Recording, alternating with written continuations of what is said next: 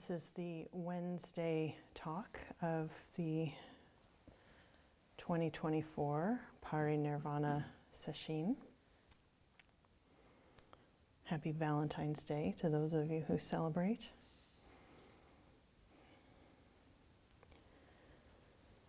Taking refuge is something the Buddha instructed his followers to do as he was dying.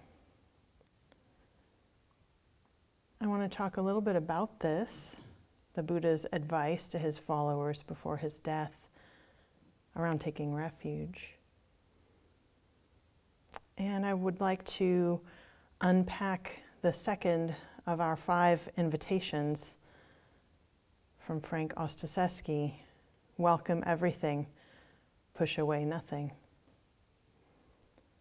And some ways we might do this. And in doing so, truly preparing for our deaths and living our lives fully. And I want to share an inspiring story about taking refuge on death row.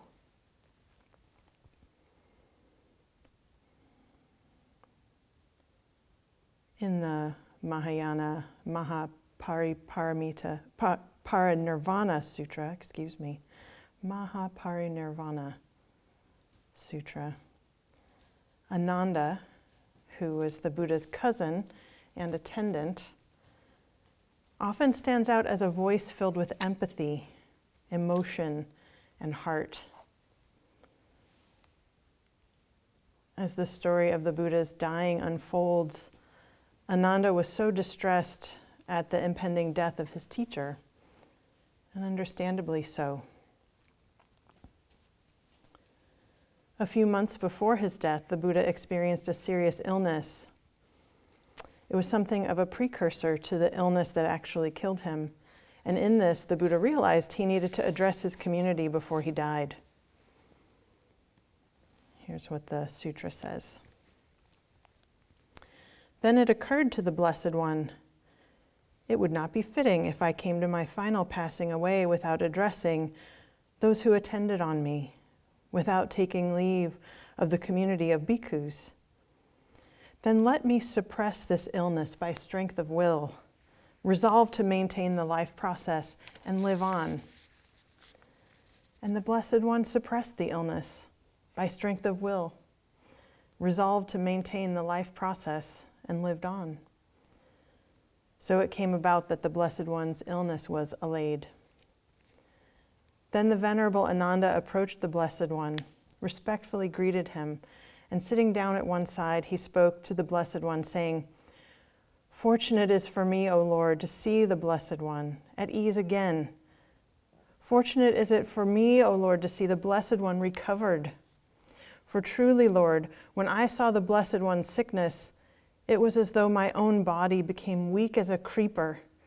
Everything around became dim to me, and my senses failed me.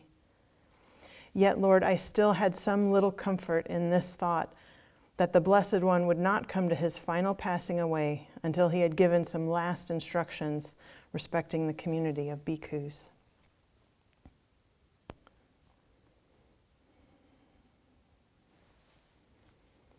I just love the, the presence of Ananda in, in these teachings. He speaks for so many of us in these ways. So the Buddha basically responds by saying, I already taught you everything. I haven't held anything back. You already have the teachings. And you don't need to depend on me personally. He says, Now I am frail, Ananda, old, aged, far gone in years. This is my 80th year, and my life is spent. Even as an old cart, Ananda is held together with much difficulty, so the body of the Tathagata is kept going only with supports. Therefore, Ananda, be islands unto yourselves, refuges unto yourselves, seeking no external refuge, with the Dhamma as your island, the Dhamma as your refuge, seeking no other refuge and how Ananda is a bhikkhu an island unto himself, a refuge unto himself, seeking no external refuge, with the Dhamma as his island, the Dhamma as his refuge, seeking no other refuge. When he dwells contemplating the body in the body, earnestly, clearly comprehending and mindfully, after having overcome desire and sorrow in regard to the world. When he dwells contemplating feelings and feelings, the mind in the mind, and mental objects in mental objects, earnestly, clearly comprehending and mindfully, after having overcome desire and sorrow in regard to the world, then truly he is an island unto himself, a refuge unto himself, seeking no external refuge, having the Dhamma as his island, the Dhamma as his refuge, seeking no other refuge.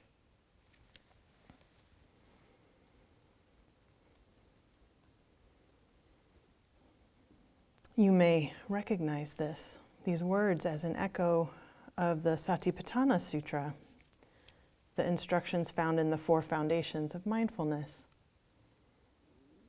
Contemplating the body in the body includes the practices of mindful awareness of sensation, the practices of breath, the elements, contemplations on the death of the body many of the things that we've been practicing already in these past few days. The Buddha encourages his disciples to take refuge in the Dharma, to seek no external refuge, just this. Refuge in these very practices, to be islands and refuges unto themselves.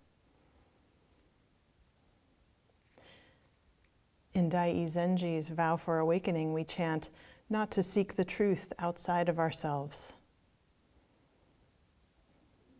And in the Song of Zazen, this very body is the body of Buddha.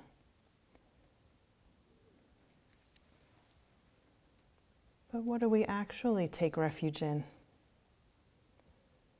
It's so easy to become confused.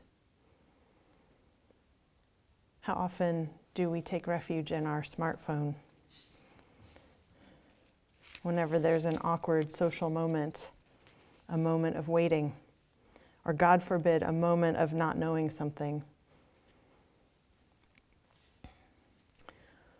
Or, for example, when I was at Tassajara earlier this year for the Wildland Firefighter Retreat, as the firefighters were helping each other unpack luggage upon our arrival, I heard one of them say, as he was hefting something out of the car, probably my huge suitcase, we pack our insecurities. Now, these are people that have to carry a 40 pound pack and hook it up and down a bunch of hills and then go dig trenches. So, packing is one of their superpowers. We pack our insecurities. That echoed in my mind all week, and it continues to. Though, in my defense, I did have to pack a bunch of supplies from our mala bracelet making workshop, so a lot of it was beads.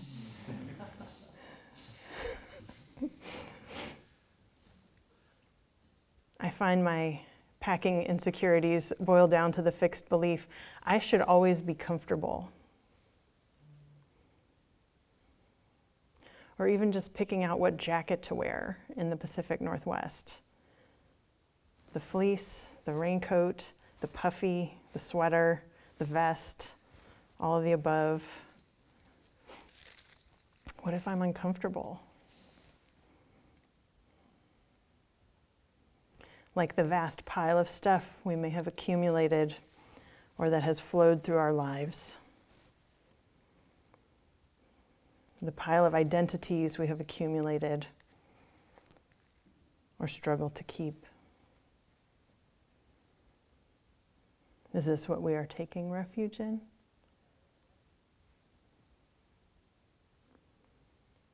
How do we take refuge in the truth of this moment? In the Dharma? How do we welcome everything and push away nothing?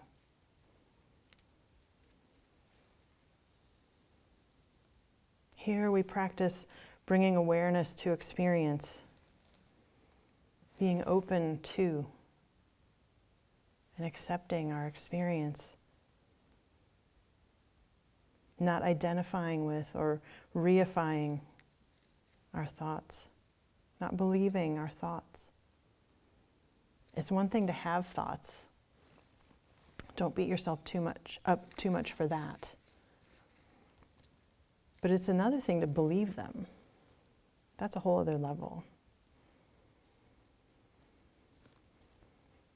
So, how do we shift this pattern?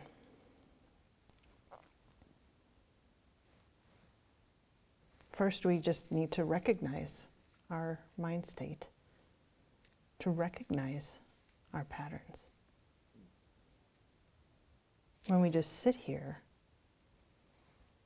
and attend to the breath, our patterns reveal themselves, don't they? Patterns may reveal themselves as craving or aversion or checking out. Our patterns might be patterns of and habits of behavior. But those behaviors may not be available here in the sesshin setting. So we really can feel or notice our cravings for them. Our habits of mind are just more visible in this schedule, in this practice.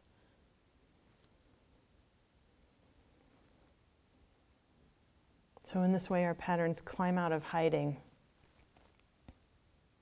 They're visible in a way that they're not when our mind is cloudy with activity. There's no need to freak out about this, though it is kind of horrifying at the beginning of our practice to lift up the rug and see what's under there. But then, when we've been practicing for a while, maybe even for a really long time, we're perhaps even more horrified that it's somehow not immaculately clean. But we don't say, but I cleaned my house last month. There must be something wrong with me. It's just how it is.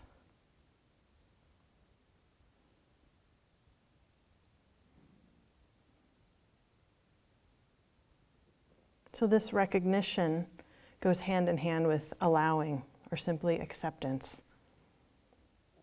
It's one thing to recognize and be horrified or critical or judgmental. And it's another thing to recognize with acceptance. Not pushing away, not grasping, just allowing. Whatever it is, it's already here anyway.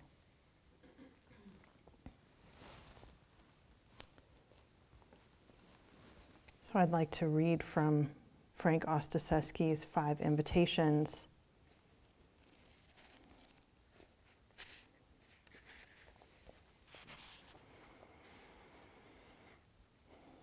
welcome everything, push away nothing, is not just about learning to welcome changing conditions or moving beyond our preferences.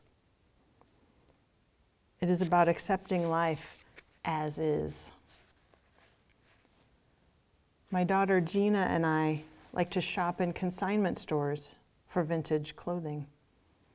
There are great finds in such shops a silk paisley scarf, a retro leather jacket, sequined heels. While Gina tries on outfits, I peruse the racks for the next cool item. Many of the clothes have a small stain, a missing button, or a slight tear in the fabric.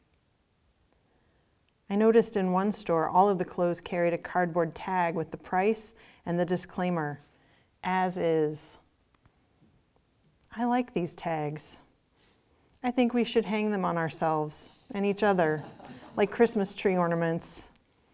What a beautiful gift to accept ourselves, others, and our circumstances as is, with all the beauty, imperfections, and challenges that make up this very human life of ours. To welcome everything and push away nothing is an invitation to discover a deeper dimension of our humanity, to tap into something beyond our habitual selves. We can gain access to some part of us that includes but is not driven by our reactivity. The only thing our personalities have to work with is their own history. But if all we have to meet the current situation with is our habitual response, then we are bound to keep getting the same results. We generally identify ourselves with the contents of our awareness, with our opinions, memories, desires, aversions, self concepts, and other mental and emotional fixations. However, in welcoming everything, we allow our identities to rest in awareness itself. I just want to repeat that one. We generally identify ourselves with the contents of our awareness. However, in welcoming everything, we allow our identities to rest in awareness itself. Awareness offers a completely different vantage point that doesn't need to push anything away. It isn't separate from anything else. It is, by definition, open, receptive, and responsive.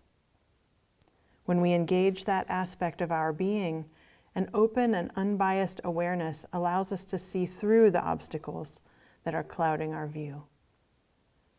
Awareness gives us the possibility to know and understand, and this means we have the possibility to find happiness and freedom. Welcome everything, push away nothing is neither a foolish nor an idealistic invitation. On the contrary, it is eminently practical. Accepting life as is means that we make peace with things as they are rather than trying to force them to be the way we want them to be and getting frustrated that we can't. Instead of spinning a story that we then try to live into, we open to the way things are and accept that we are completely human.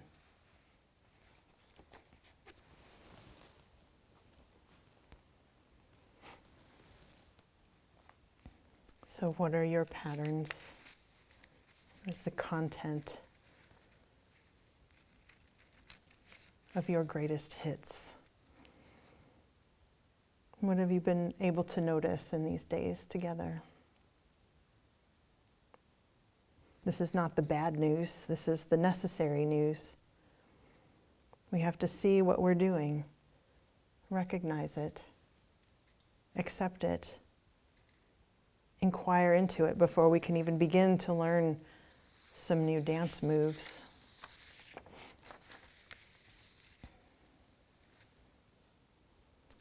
Our patterns usually involve some fixed ideas. As we sit and look right here and with practice, we can see how they contribute to suffering. This believing our thoughts, wanting something else, not wanting our experience. Our fixed ideas might be judgments about ourselves, about others. We want to be right. We want to be good. We want to be safe or blameless. We want to be comfortable. We want to be unencumbered by thoughts. We want things to be simple. Sometimes black and white thinking brings us a degree of comfort when we are experiencing the groundlessness of reality.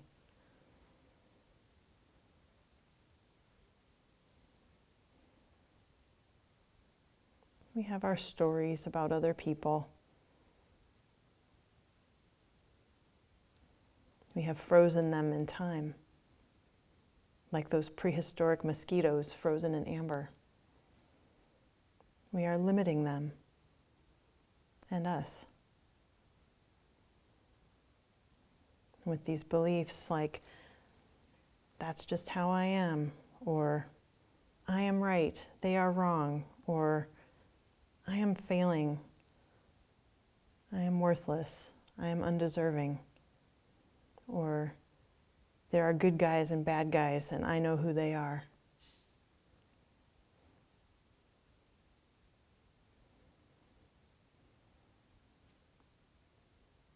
Welcome everything, push away nothing means answering the door when impermanence is knocking and letting the wind blow through. Everything is moving and changing all the time.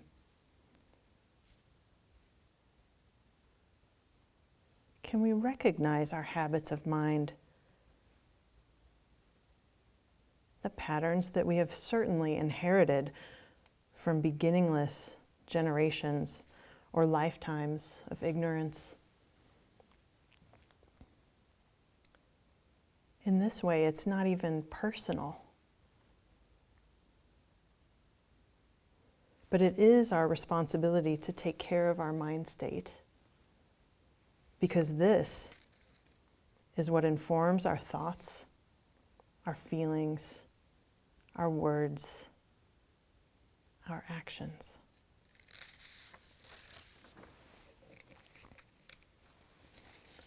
So, how do we even begin to take care of this? How do we let go of our fixed ideas?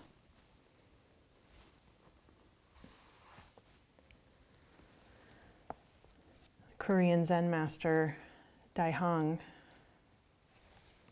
she's a powerful teacher, deceased, but uh, has a few books of her teachings. You can really hear her powerful voice in them. This is from her book, No River to Cross. And trust and let go of everything, she says.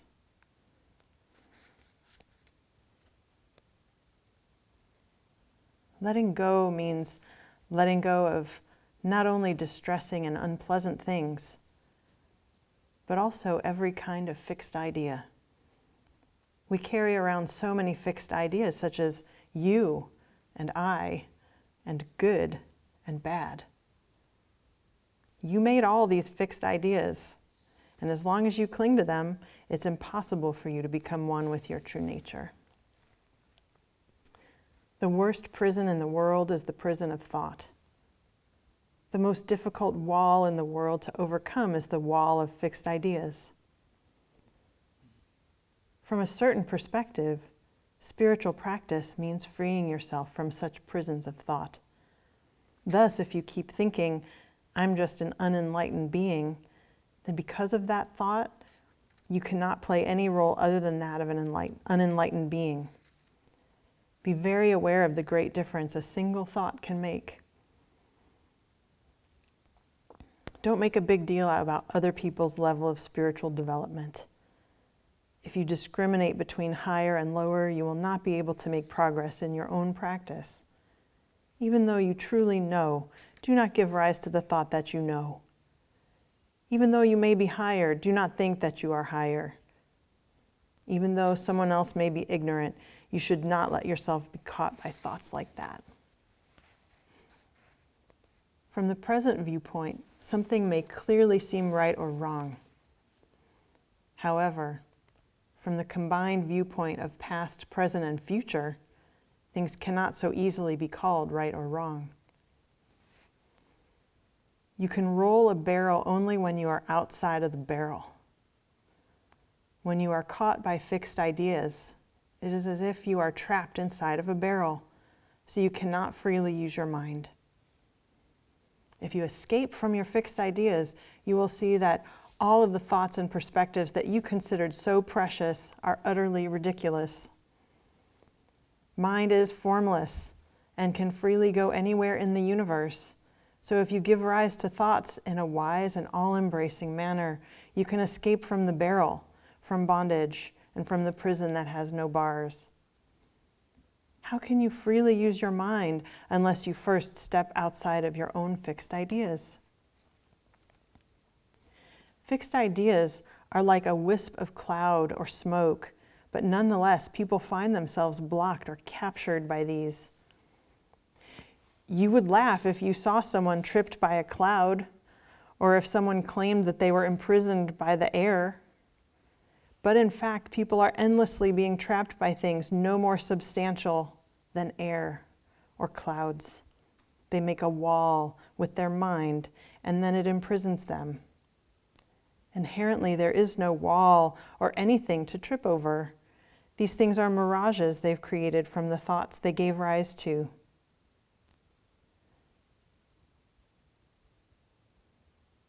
Do not insist upon your own fixed ideas. Your persistence is your own narrow mind. If your mind is broad, it can easily embrace the entire world. However, if your mind is narrow, even a needle cannot enter. You have to keep letting go of your stubbornness and always be deeply respectful of all the life and things. This is returning to and relying upon the Buddha Dharma. This is also how to become a free person. Always be humble, be humble. The fragrance of your broad and generous mind will warm others' hearts.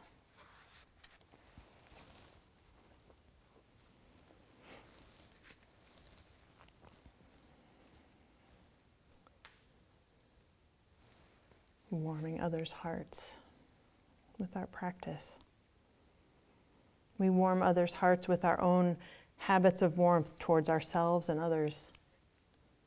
And we can cultivate this broad, inclusive, accepting mind.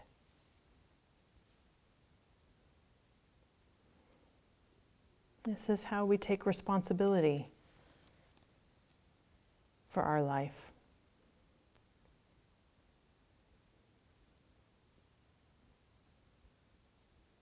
We can atone, we can acknowledge. The past is gone, but we can identify the causes and conditions that contributed to whatever happened and resolve to shift the pattern. We take responsibility for our mind and its habits, the precursor to our words and deeds.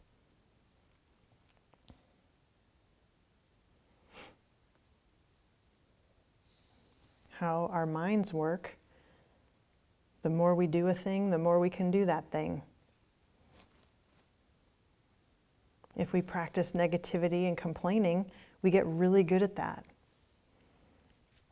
It's close to hand when things get uncomfortable. If we practice recognizing when we are caught,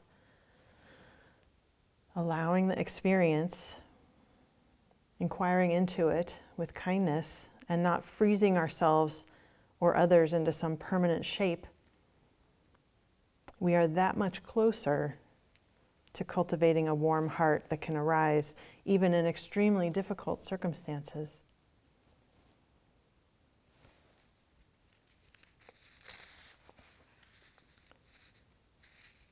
To close, I'd like to share some excerpts from a book called The Buddhist on Death Row. It's about a man named Jarvis Masters. You may have heard of him.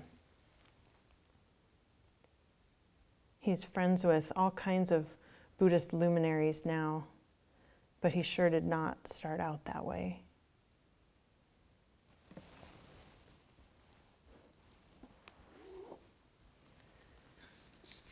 So I'll read the synopsis of his life here from the just from the book jacket. It goes much more deeply into his early life.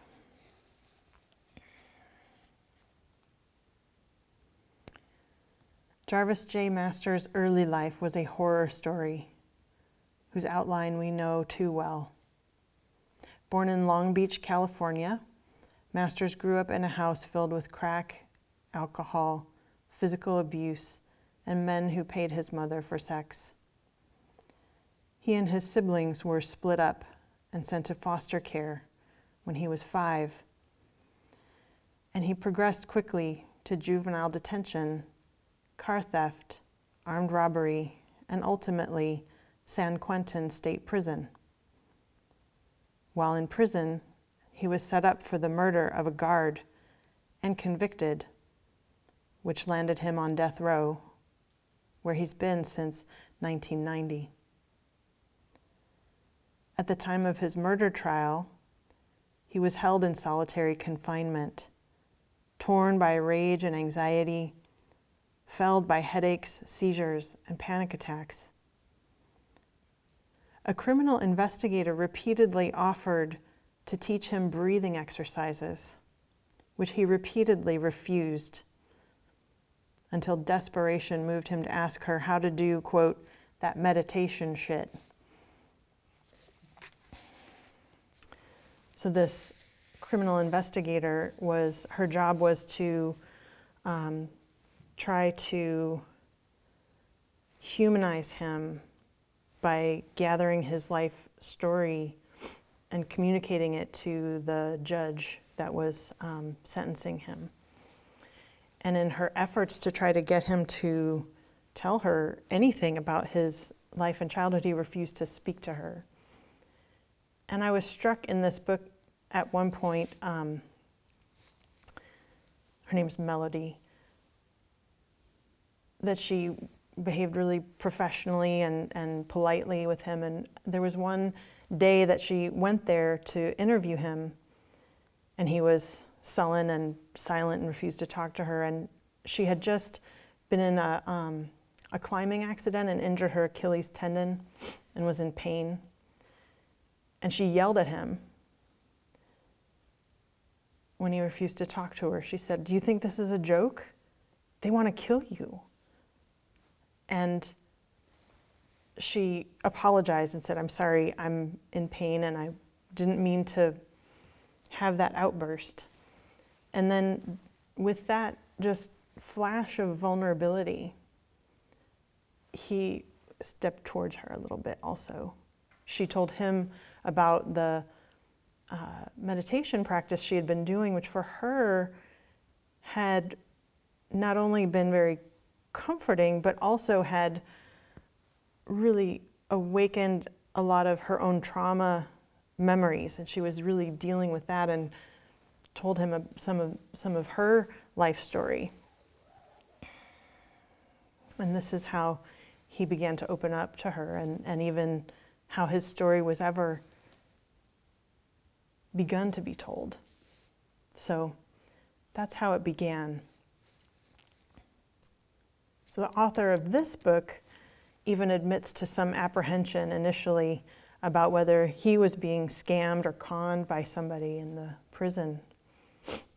He interviewed a lot of people who had come to know Jarvis over the years, including a guard uh, there who credited Jarvis with saving him from killing himself as a result of Jarvis's willingness to listen and help turn the guard's mind in a different direction using many of the skills that Jarvis had learned and used for himself. So, in any case, Jarvis has been transformed by his practice on death row. So, I just want to share some of his story as an example of welcoming everything and pushing away nothing and taking refuge in the Dharma. So, I'm starting this after he had been sentenced to death for conspiring in the murder of a prison guard. He came back to the prison from court, and the guards were cheering because of this sentence. And that night, uh, they made him sign a paper. He had to sign a paper with the execution decree on it. The next morning, breakfast was delivered as usual, and the day progressed as if nothing had changed. Also, as usual, the mail was delivered in the evening. Jarvis examined a large envelope from someone named Lisa Leghorn, who in a note explained that she was an assistant and interpreter to Chagdud Tulku Rinpoche, the Buddhist Lama Jarvis had written to months before. And this is who the, um, the investigator had given him just a pamphlet from, from that teacher, and he wrote to that teacher asking for the teachings. Leghorn wrote that Rinpoche was glad that Jarvis had reached out to him, and she referred to a small book in the package entitled Life in Relation to Death, which contained a transcript of a talk by the Lama. Read it, she said, see if it speaks to you. Jarvis picked the book up and was instantly transfixed. On the first page, the Lama described death as a subject people often ignore or think about frivolously as if it were no big deal. Then the author wrote, This is a nice story until one is dying. Then experience and theory differ. He continued, Then one is powerless and everything familiar is lost. One is overwhelmed by a great turbulence of fear, disorientation, and confusion. For this reason, it is essential to prepare well in advance for the moment when the mind and body separate. Jarvis closed the book and breathed deeply. A familiar, choking emotion welled up in him anguish. But he read on. The teacher said that all people should prepare for death. And in the booklet, he outlined various approaches for doing that. Jarvis read through them quickly until he got to one that made him shudder. People should ask themselves two questions every night before bed. If I die tonight in my sleep, what have I done with my life? Have I been of benefit or have I caused harm? Jarvis needed no time to ponder his answer. He knew that he'd benefited no one and he'd caused immeasurable harm. He read all night. Dawn was breaking as he turned the final page, but he was wide awake. He didn't believe in omens, but he reeled at the thought that during his first day on death row, the mail had brought him a guide to dying. So he wrote back to the Rinpoche. Prison mail was slow, and it took a month for him to hear back from the Lama, who said he'd understood Jarvis's confusion and fear, but assured him that he was fortunate. His situation was a gift you can use your circumstances for your betterment and to benefit others, he said. The thought appalled Jarvis. Being on death row was no gift. The Lama wrote that all people have been sentenced to death. In that way, Jarvis wasn't unique. That idea angered Jarvis too. Yes, he thought everyone's going to die, but not everyone is living a hundred yards from the site of their execution. We all live in a prison and we all hold the key, the Rinpoche wrote. More patronizing bullshit, Jarvis thought. You do not live in a prison. I live in a prison. you may have a key, but the keys to my cell are hanging off my jailer's belts. Jarvis's anger diminished when the Lama offered concrete, concrete instructions. Stick with meditation because it allows us to gain insight into our own mind and its projections. Fear is in your mind, regret is in your mind. That advice recalled Melody's teacher's description of fear as just a thought which had helped him in the past. The key, the teacher said, was practice. Jarvis should meditate at least twice a day, even when it was difficult. He said he should allow himself to feel doubt, confusion, anger, and fear. It's normal for you to feel that way. Finally, the Lama said, If you need help, we're here for you. You are like family now. A new family. When Jarvis read that word, the last remnants of anger melted away.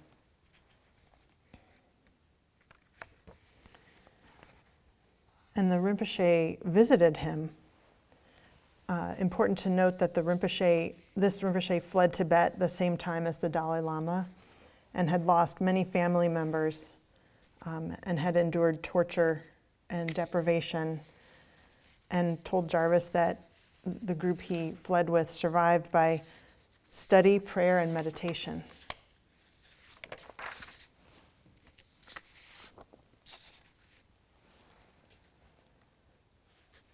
They talked for an hour, and then a guard announced that visiting time was over. The Lama spoke again. You may not understand now, but it is your karma to be here, he said. I said you are fortunate. As hard as it is to accept, this is where you have to be now. You may not see it, but you are fortunate to be in a place where you can know humanity's suffering and learn to see the perfection of all beings and yourself. Learn to see their perfection. As the guard unlocked the door, Lisa spoke again. She's the translator. Rinpoche reminds you to meditate every day. In your situation, it will help you more than anything else.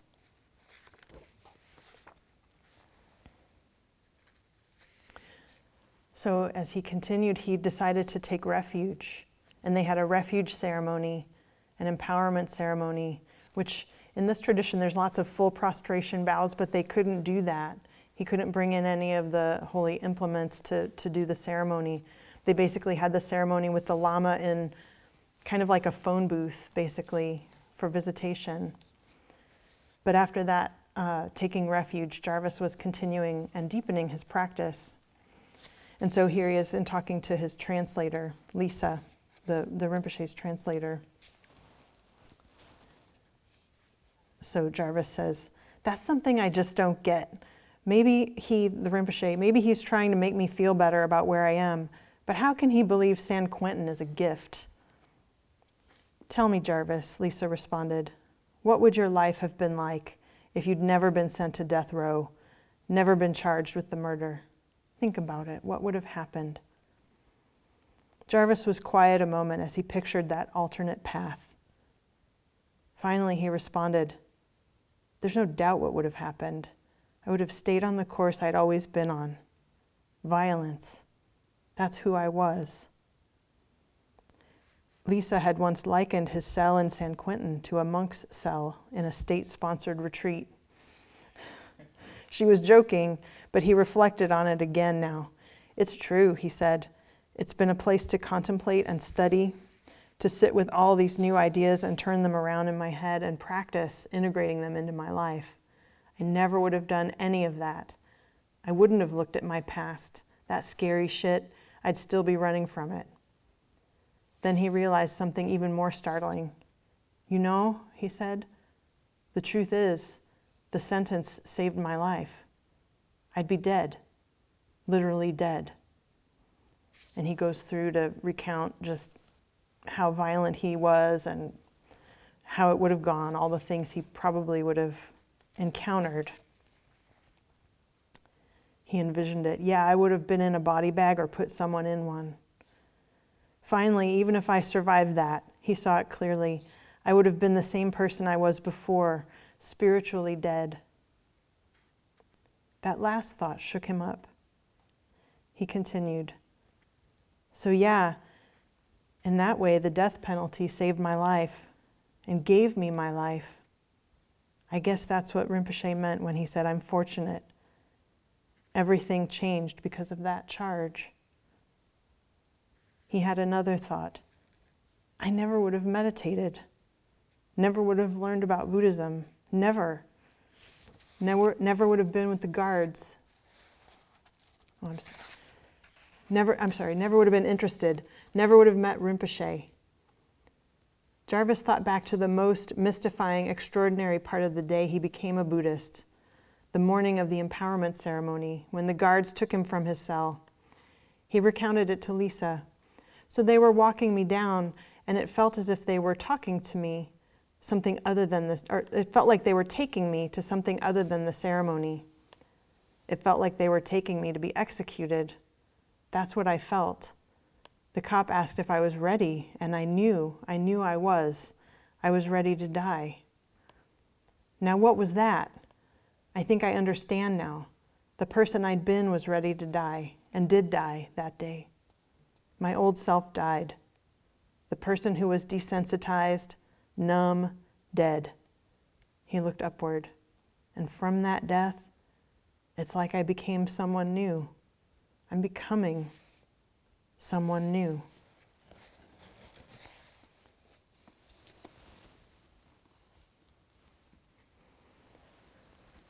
everything is changing.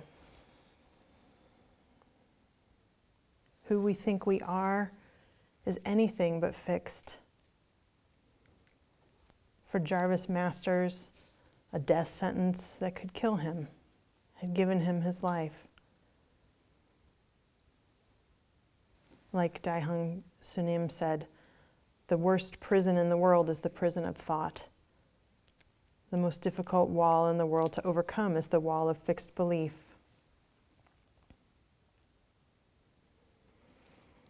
This includes the belief that we are not subject to death. So please keep doing the this person could die tonight practice, including this person as you breathe your breaths throughout the day, that it may be your last. I certainly am happy to be spending potentially my last day with all of you. We are all in this together. Thank you for supporting each other as we go deeper into the practice. Please continue to be diligent and kind and just do your best. Thank you.